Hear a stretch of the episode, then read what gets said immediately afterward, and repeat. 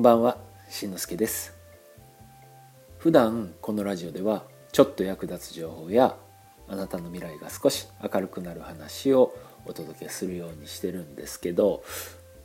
今日はねちょっともやっとしてるっていう話をしたいと思います。今回のテーマは子供がストレスを抱えているというお話。とね僕は普段テレビってほとんど見ないんですよ。でね今日はたまたま見たテレビ、まあ、報道番組なんですけどちょっとね疑問に思ったことがあるので今日はねこの音声をとっています。まあそんなに長々と話したいわけじゃないんですけど今ね見てた報道番組でまあいろんないろんなじゃないなコロナで大変な状況になってると。でもまあ東京では歌舞伎町では自粛要請にもかかわらず緊急事態宣言にもかかわらず路上でねお酒を飲んでる人がいてるとまあね まあ大変な中ででも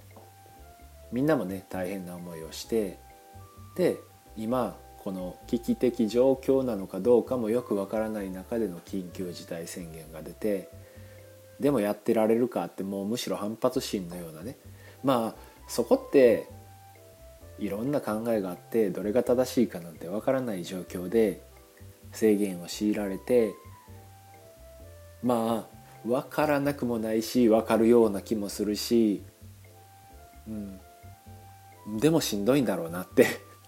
うん、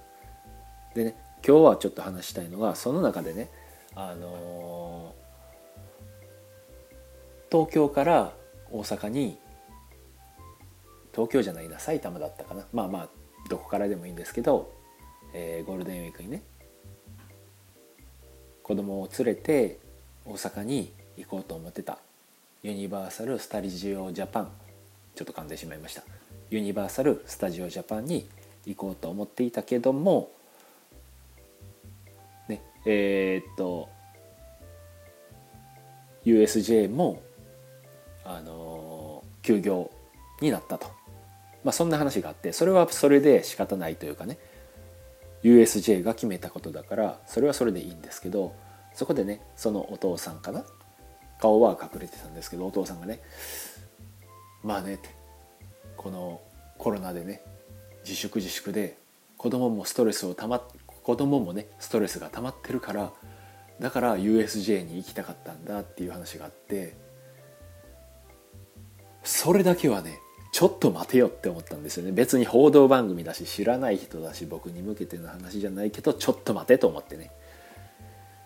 子供はストレスって抱えますか？いや子供がねストレスを感じないだろうってそんな話ではなくてストレスを抱えてるのはあなたじゃないって 思ってしまったんですよね。別に僕がね腹立ってるとか怒ってるでもないんですけどちょっと待てよってでそこで思ったのがこの責任の転嫁というかね人のせいというかねなんかこのコロナ騒動でさっきも言いましたけどどれが正解かなんてわからない中でみんな自分が正しいと思ったことをやってね1年間こう自粛に自粛をして家で耐えて、まあ、家にいたのかどうかもそれは人それぞれだと思うんですけどね。それはいいんですよ。でも自分が正しいと思ったことをやる分にはいいんですけどそれをねなんか子供もストレスを溜まってるかなって言ってるところに「ん?」ってそうじゃないんじゃない？っって思った話です。今日はね本当にもやっとしたんでねこれを撮ってて特に結論も何もないんですけどでもね、えー、一つだけ言えるのは僕はね僕にもね子供がいてで子供といろんな話をしたりだとか時には叱ったりだとか時には怒ったりだとか怒りをねぶつけるというか怒りをこうあらわにする時だってもちろんあるんですよ。でもねそれは一度たりとも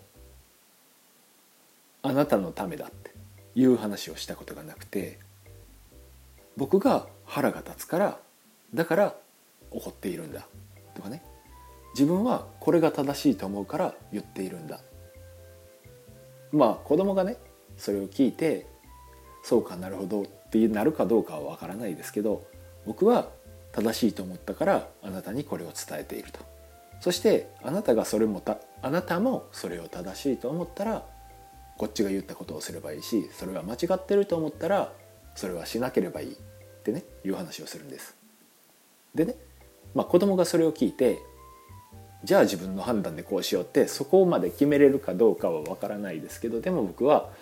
そういう力をつけてほしいなって思って子供にはねそういう話をするわけなんですけどちょっとねお酒も飲んでてね今この話まとまらなそうだなって思いながら話してるんですけどでもね子供もストレスが溜まっているからだから USJ に行こうと思ったっていうのだけはなんか僕はすごい嫌だったというかもやっとしてこの音声を撮ってます。これもこのことを言う2回目か3回目ですけどね。はい。という今日の話でした。あなたはどんな風に考えますか？まあね。コロナのせいでというかコロナのおかげでというかなんかわからないですけどまあ1年ちょっと前とね日本はというか世界は大きく変わりましたけどでも変わるきっかけになったのはやっぱり事実でこういうね大きな問題というかが起こった時に何をするのかどうやっていくのかっていうことがやっぱり大事なんじゃないかなと。はい。今日はまるでまとまりない まとまりのねない話で聞いてくれた方ね最後まで聞いてくれた方には申し訳ないですけどなんかねこんな話をしたいなと思ったから今日はね僕がしたい話をしてみました。はい、最後まで聞いていただきありがとうございました。次回もお会いしましょう。それじゃあまたね。バイバイ。